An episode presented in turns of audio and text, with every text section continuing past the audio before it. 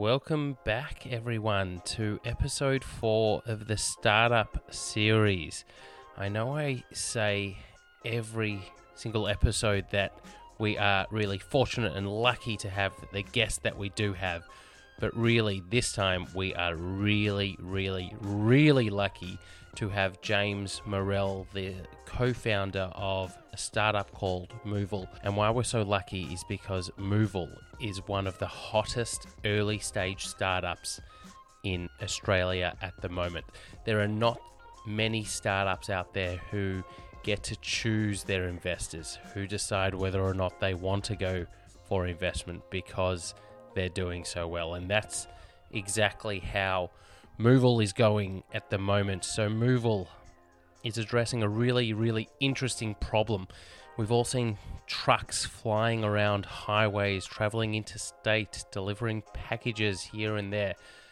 If you have a think about it, trucks often deliver one way. They might be full going from Melbourne to Sydney. How do they get back to Sydney? What what's happening in the back of the truck? Well, actually it turns out that those trucks are often empty going back the other way.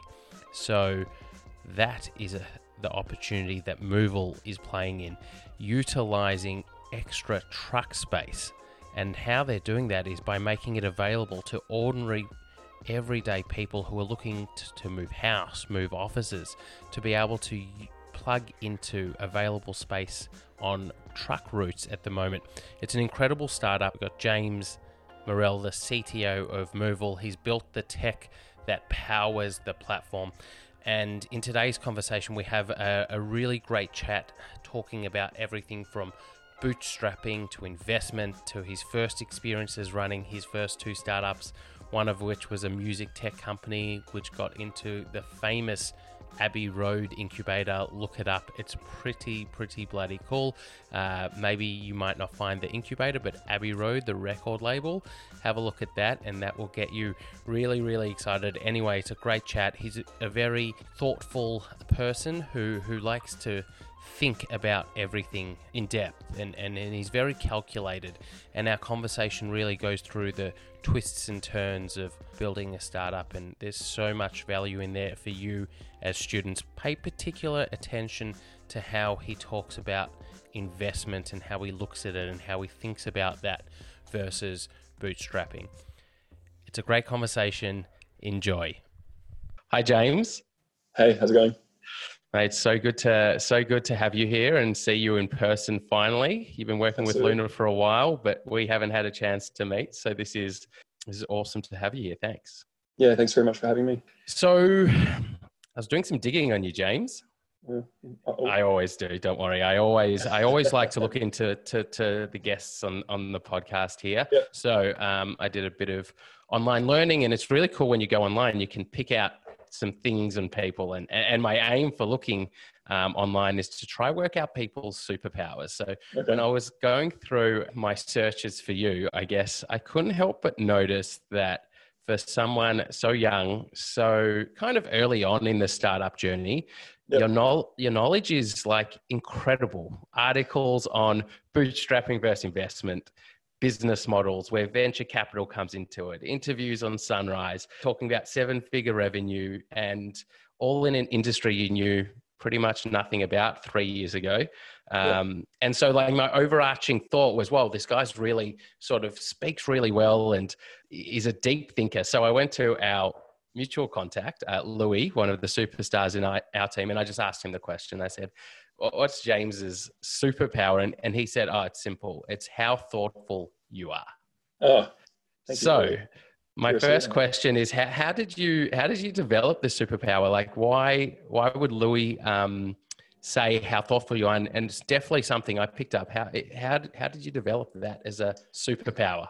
Oh, well, yeah, I guess it it, it um, the answer to that relies on me accepting the the premise that I'm thoughtful. I guess I, I wouldn't consider you have to, myself. You, ha- you have to accept it. I have to if Louis says it, it must be true. Yeah.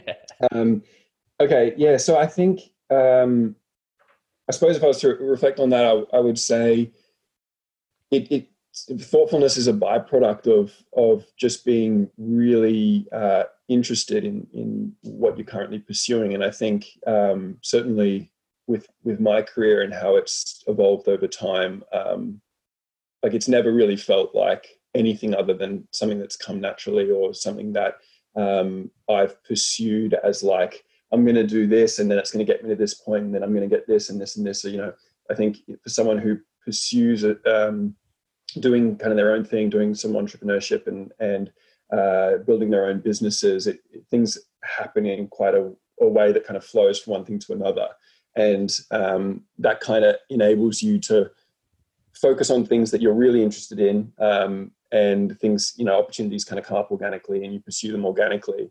And so I suppose the thoughtfulness, um, you know, comes as a as maybe a byproduct of that, um, in that I'm doing stuff that comes naturally to me, um, and I'm interested in, and and yeah, the, the thoughtfulness kind of comes out the other end. Mm, so when you're in a space, what I'm hearing, when you're in a space that you choose to be, that challenges you, and, and there's purpose there, yeah. um, it's it's a natural instinct. Well, I think you're um, well, I think it's incredible. No, really, I've been I was so impressed to to read all your stuff, and when we were looking to do this podcast, I couldn't have thought of a, a more perfect person to uh, to speak to. So uh, we're sitting here today, Muval's two to three years into the journey, um, yeah. and one of the brightest startups in Australia, uh, I believe. Uh, so first up, you know, it hasn't just been like a click of your finger. How did you how did you become a founder in the first place? What what was your journey to get here? Oh, so to get here, um, yeah, you know, it starts probably ten to twelve years ago. Um, I was a, an undergraduate studying um, social and behavioral sciences, um, majoring in community development and public relations, of all things, um, and was working at the print shop at, at the University of Queensland and um, randomly stumbled across an opportunity to build a website for someone. Um, didn't re- hadn't never built a website before, but had taken some um, web development courses in um, in high school and uh, built this website for this customer.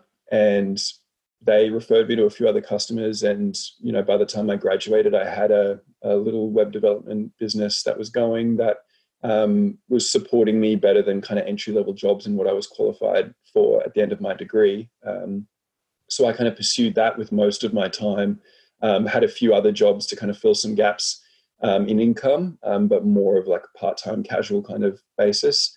And um, yeah, then just like you know, basically built this little web development business, and that gave me a vehicle to kind of pursue different ideas and build little products here and there and um, you know, I did that for for many years until I guess my first real my first real startup um, attempt um, when I was over in the US with a, um, a co-founder in the music tech space. Um, in the the business called the Audio Hunt, and it's it still exists. Um, but yeah, we we had this idea of building a an online um, marketplace for analog uh, audio gear. So if you were a, hmm. a bedroom producer or um, you know, someone making music and you wanted some like authentic analog sound on one of your vocal tracks, drum tracks, whatever you name it, you could send your audio to someone who owned that real piece of gear, get your audio processed through it, and then sent back. Um, and you know, you pay a small fee. So instead of having to book out a studio that has you know some piece of gear that you need, you know, cost you thousands of dollars a day, you're just doing these micro transactions. Um, and that you know that was a really that was a really fun venture to be a part of. We were um, in the Abbey Road Red Incubator program for um, for a little bit. So that was like a really exclusive music tech focused um, accelerator run out of Abbey Road Studios in London. So we had a few trips over there. Um, you know, was in, we're in Studio Two, and like all the rooms that the Beatles recorded in, that sort of thing is uh, is unreal. Wow. Um, yeah, yeah. Um, so that was really great. And um, you know, unfortunately, we weren't able to make the the commercial side of that business um, kind of support itself but learn a lot of stuff with that. My, my co-founder still works on that business, but um, it was something just a change of life circumstance. I moved back to Australia. I wasn't living in the US anymore. Came back, and um, you know that's kind of where Muval enters, enters the picture. Um, but yeah, that's sort of a rough overview of my um, yeah how I got here, I suppose. I love your answer there. So it's almost like you've been a, um, I mean, you've been an entrepreneur from day one. It's it's actually really refreshing in Australia to to speak to someone like you because almost everyone else we interview or founders you meet, it's it's usually university, corporate, realized hate the corporate, right. get get straight, you know, do something else, work for someone else, then then start their um start their journey in entrepreneurship. So how did you how did you know to start that first business? Like did you consider you know getting a more traditional job versus just starting a business at, at university what was your what was your thinking there yeah so um I suppose with the way it happened, it wasn't so much of a conscious choice to like, I'm going to start a business now. Um, this opportunity came um, just randomly. In fact, the person who asked me to build the website was looking for someone else who was on a lunch break. And um, I was like, I could probably do that for you if you like. And that was literally my first client, my first kind of opportunity, and um, sort of figured it out as I went. So I suppose, you know, for me, I've always tried, whenever starting a venture, to have like the earliest sign of demand and traction before like really risk like putting a lot of risk on my side into a business or giving up a job to pursue something. Um, you know i've always tried to manage my risk and exposure to any new venture by by just dipping a toe in i suppose. And this was the perfect opportunity where this opportunity came along. Um, i could dip a toe into doing this thing and then it snowballed from there where one job led to another job led to another job and it built organically while i still had some other income from from elsewhere you know the, the job i was doing. So um, yeah I, I think um, it was less of a conscious choice and something that something that happened organically. I think happened organically, or perhaps even sounds like you made it happen or manifest yeah. this path this path for yourself. So just in there, you mentioned uh, on your previous startup that the Abbey Road incubator, which sounds incredible. You just kind yeah. of like skipped over that that little bit. What was that like? You know, as a founder, you know, there's lots of there'll be founders listening to this, interested in your in what the incubator was like, why you chose to do an incubator, and your thoughts on incubators in general. Yeah, so I suppose. I mean, with that program, it was um, a, a, trial for Abbey Road to be doing that, and it doesn't exist anymore. So it was some. It was an idea of someone who was working there at the time that they um, they were looking for some ways that um, Abbey Road could kind of branch out and do some other things. Um, at the time, they did they were doing this huge campaign with Google on this um, with Google Cardboard, this VR experience of being able to like this virtual reality thing of walking through Abbey Road and getting a bit of its history and so on. They were doing a, a promotion with Airbnb where you could come and spend the night in Abbey Road studios with Mark Ronson, like you know performing just like one on one. They were doing some cool stuff. And they're just looking for ways that they could um, I guess, bring Abbey Road into the 21st century and bring a lot of that history, but like make it, um, you know, new and techy and that sort of thing. So um, they started this, what they call the, yeah, I guess, an accelerator incubator. Um, they only take three companies at a time every six months.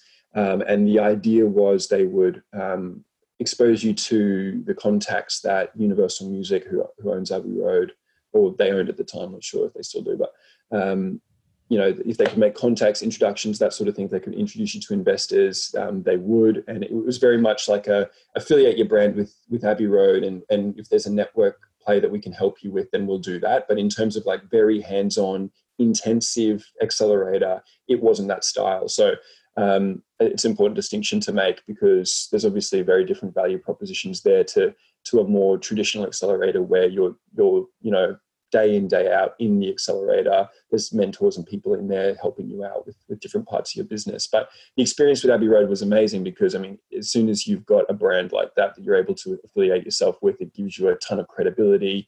Um, there are there are pieces of audio gear in abbey road that only one was ever made and like the beatles used it no one else did. And for us to be able to think oh maybe we could offer that gear on our platform it was you know it was amazing. So um, uh, for us it was really like um, the, the value was in the brand and the and the network that was able to bring to us.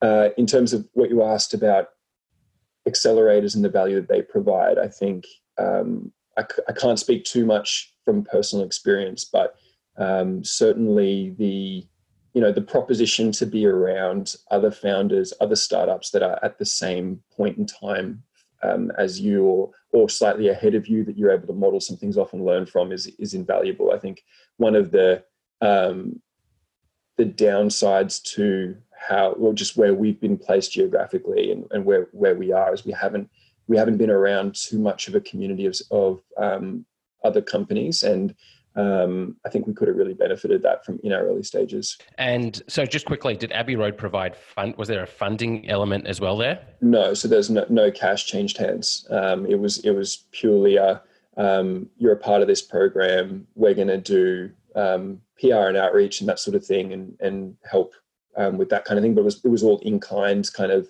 There's expertise at Abbey Road that you can talk to if you mm. want. Um, but we, we were also not in the UK, like we were based in New York, so you know, we were a six and a half hour flight away, so we were only there maybe three times. What a cool experience! What yeah, a cool absolutely. experience.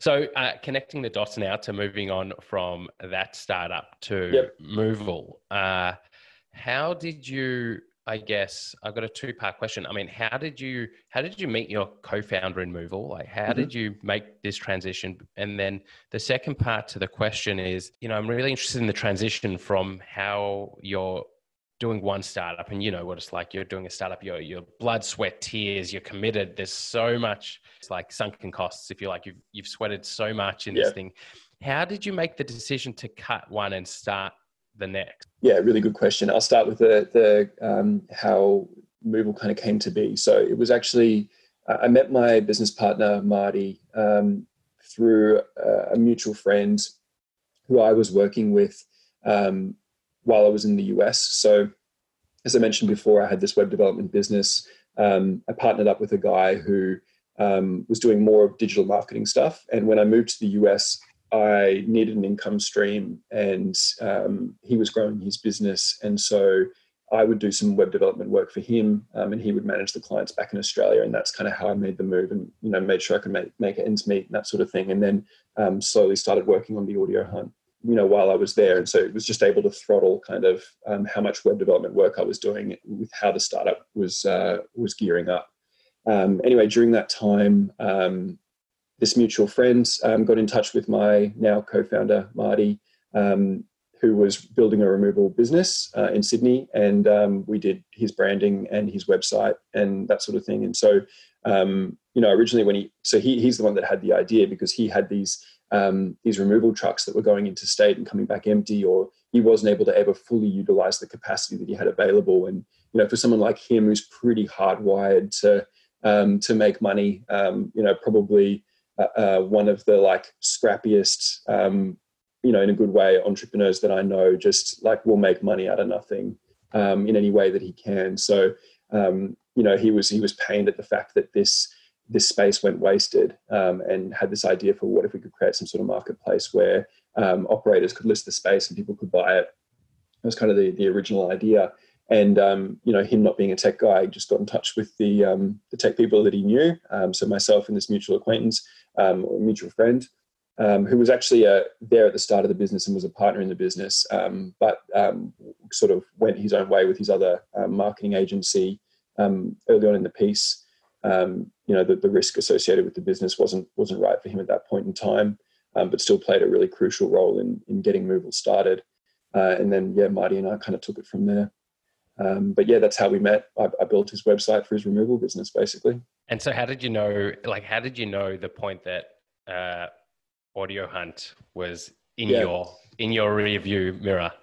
Yeah, it oh, you were going to put it there. Yeah. yeah. it wasn't a it wasn't a point. It was definitely a gradient. So I knew that um, just life circumstances were changing. I was moving back to Australia, um, so there was going to be this geographical barrier. Um, at that point, the audio hunt, the we were struggling with um, getting funding on board.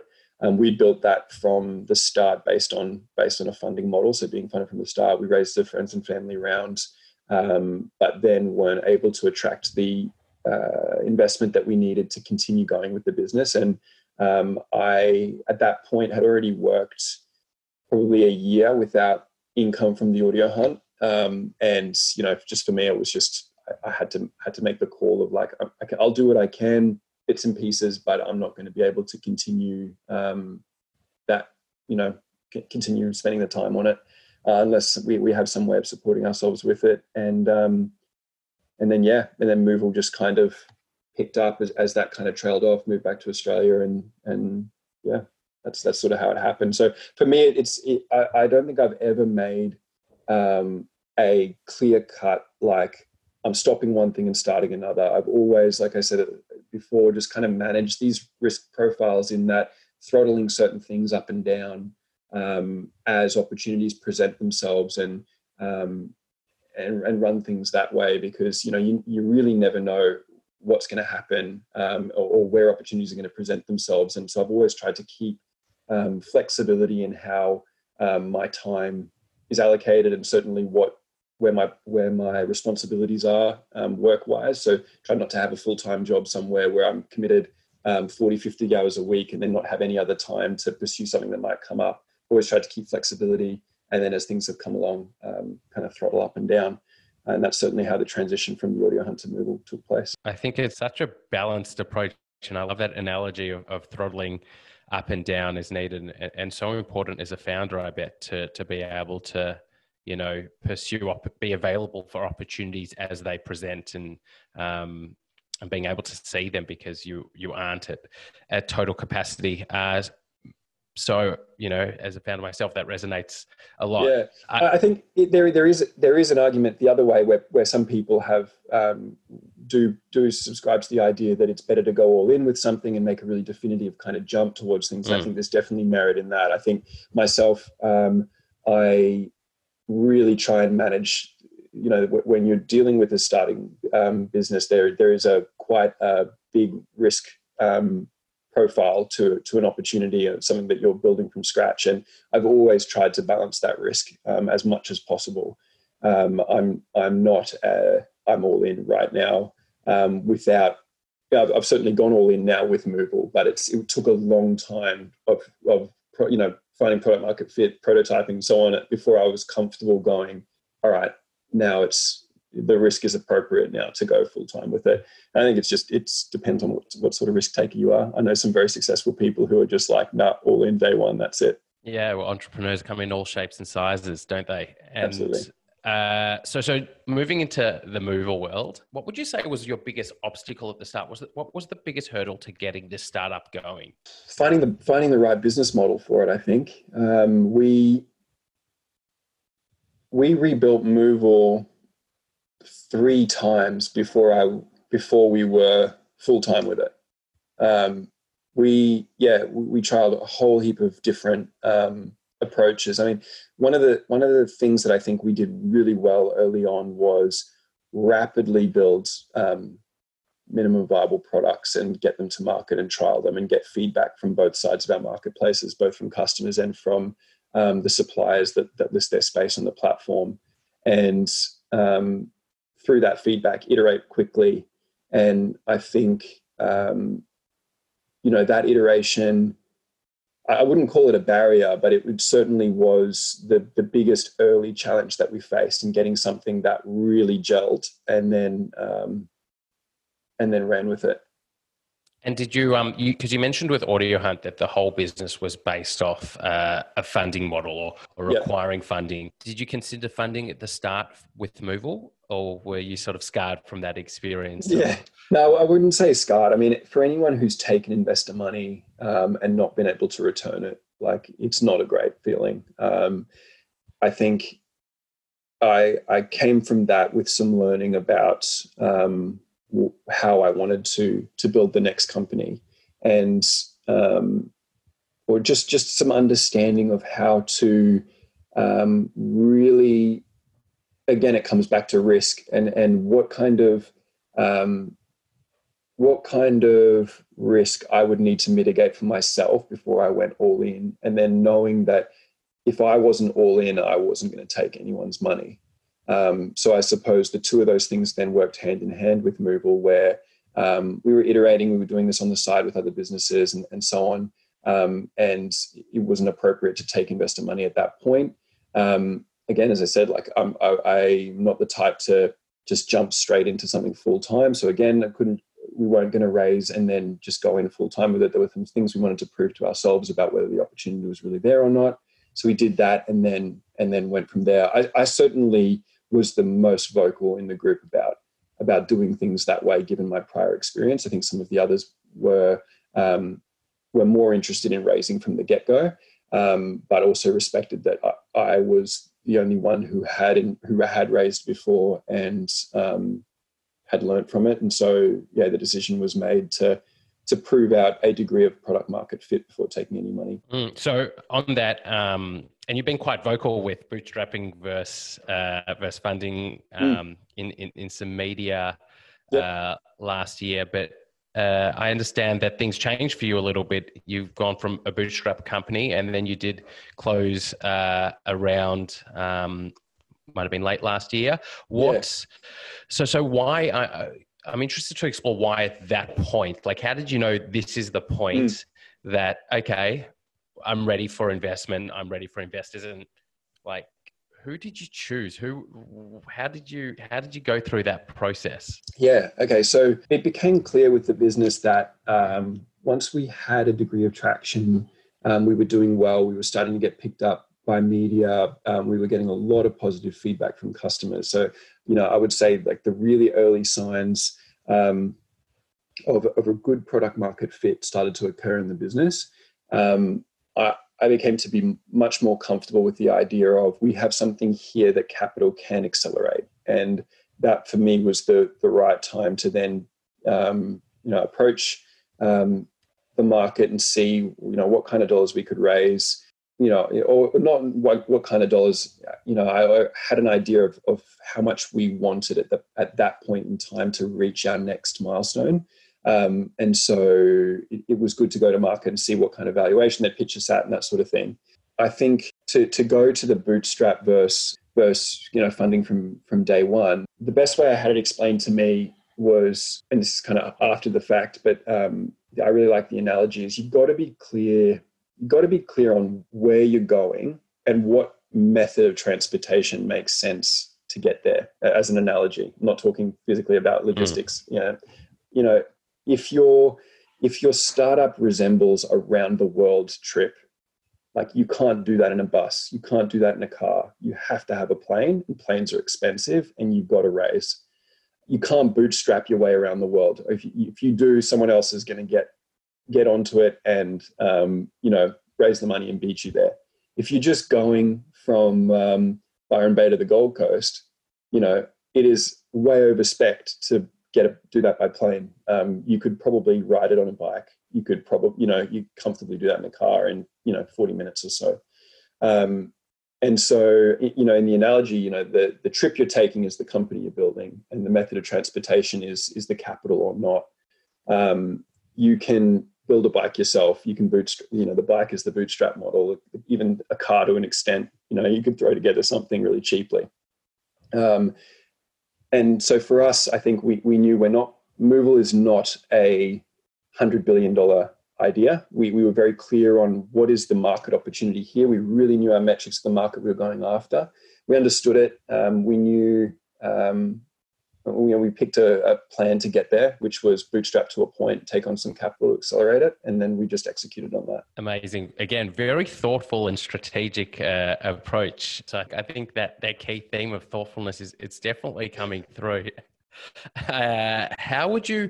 So I'm interested in in the negotiation with investors. So um, bit of context. I heard heard via the rumor mill that you uh, had more investors uh, interested in you than you actually took, and yep. there's interest there. So, how do you? Um, I want to come at this question from a different angle because I'm really interested to to hear your thoughts. It's um, one thing taking money from investors and now they're partners in the business and you're all on this journey and you know you're in the unique position that you got to choose the investors that you wanted to work with. Lots of lots of founders are not in that position to take from where, wherever they can.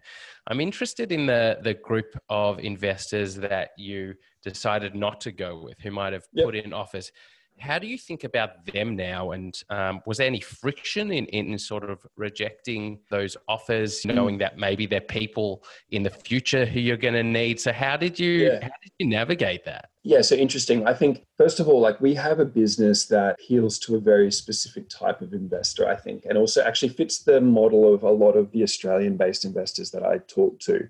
Um, you know, at the time when I was raising, I talked to um, family offices in Singapore. I talked to VCs in Silicon Valley, and it became very clear that like I should not be talking to VCs in Silicon Valley about about our idea. It's not it's not a venture scale, um, huge like one kind of of company that we're building at this point in time. Where I like to call us we're like the mo- we're the most boring startup in the country at this point. Where you know we're we're based we're, we're focused very much on unit economics. We're, fo- we're focused very much on um, profitability, uh, which is a, hangover from our um, bootstrap days that we haven't been able to shake. And um, you know we we are building that sort of business. And then so once you once you take a ton of meetings, you get a very you very very quick feel for what types of investors you should be talking to and what you shouldn't. So that was like the, the biggest thing that I learned in in that raise. Because in the audio hunt, my business partner led led the raising, so I hadn't actually done that myself before. So then to the point about who we said yes to and who we said no to, that was really tough because we did end up with a short list of investors who were really strong. Um, that one in particular that we said no to was really difficult. Um, we ended up working with them on some tech stuff. They, they came from a, a tech background, they had a tech agency, um, and they helped us build out some of our product this year. That was a, a really tough one, and I think hopefully they might come in on a later round. We just ended up going with two investors. Um, we wanted to keep the cap table as as light as possible. We didn't want to take money from heaps of people. If we could keep it you know, one or two checks, um, given the size of the raise that we're doing is quite small, um, we wanted to do that. And the two we settled on were Brisbane based, um, which is where our company was. So that was um, positive or, or, something that we were we were looking for at the time. People that I was able to spend a, a bit of face time with in order to get a feel for who they were, what their backgrounds were, and just you know just get that feel for for the person that you you can only kind of get if you're having lunch um, and having a few drinks and and kind of talking socially with. We knew that we wanted investors who were relatively hands off, who were interested in making an investment, but very much um, looking for us to do our thing and not get too involved with. There were a couple of other boxes where that, that our current two investors tick. Like one of our investors um, has almost like their own incubator accelerator. It's, it's not a program per se, but they have a, um, a diverse um, startup portfolio. They have as many companies as they can fit in office space that they own that they then give um, free to the companies that they've invested in. So that's a really nice perk to not have to pay um, uh, office rent. Um, so that was one that got our investor over the line, and then the other one was from a founder who had had exited his business, um, had taken some time away, and had come back and was just doing some some angel style deals. And him and I connected from from the get go. Spoke very honestly about numbers. He's really strong on numbers, which I liked. Um, really good at um, playing devil's advocate to things that I would throw out there, and we just had we just connected. I think intellectually and um, got along really well, and that was important because you know at the time, Marty and I were bootstrapping. The the enjoyment of the company was uh, something that was of a big priority to us, and we tried to pick investors who were going to you know help also enjoy the journey with us, which is which I think is really important.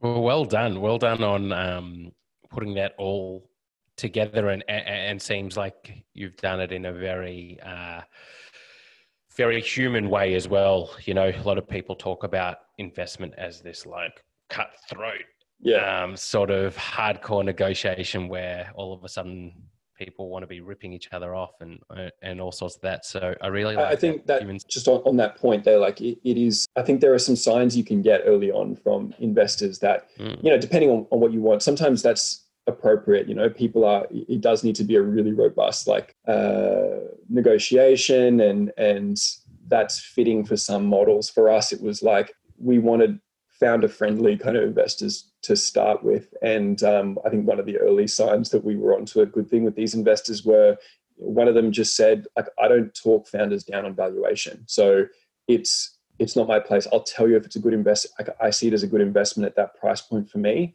but I won't back and forth with you trying to talk you down your valuation because that doesn't help anybody. It kind of ruins your morale. And, um, you know, I want you to get the best deal you can for yourself. Um, so if you can get, if you think you can get that deal, go and get it. I'm not going to talk you down on it.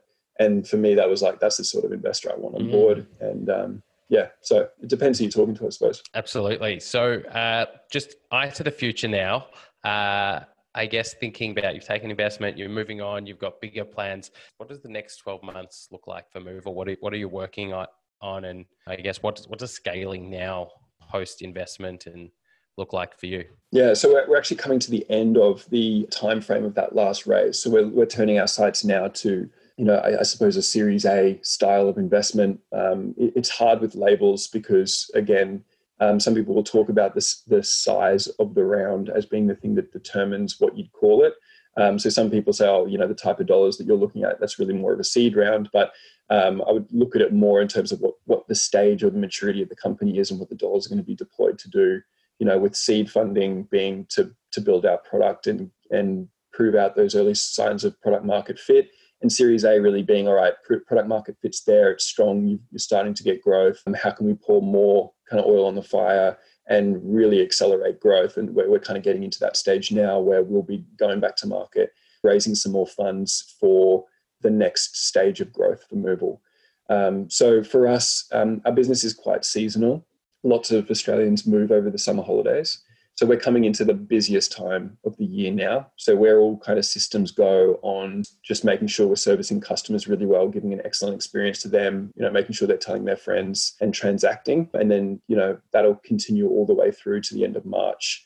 Um, so yeah, that, that's sort of where we're focused on at the moment. It's a good time for me to be raising because we're not doing um, as much strategic work or like groundwork where we're kind of we're in harvest season, um, and that's a good time for me to pop my head up and start talking to investors um, about the next phase of growth, and the rest of the team to get on with doing what they do best. So exciting! Well, I wish we could uh, talk all day, but we're coming up to the end now. So I mm. like to close off with some rapid fire questions. So strap yourself in. Okay. Just a just a couple. No, not not not too curly. So, um, who inspires you? Did you see that documentary about uh, the Last Dance, the Michael Jordan documentary? Yes. So I'm really tall, but never really played basketball, and I think after watching that recently, I've been on a Michael Jordan um, inspiration bender, and I, would say at the moment Michael Jordan. Incredible documentary. Yeah. Um, Mac or PC? Uh, PC.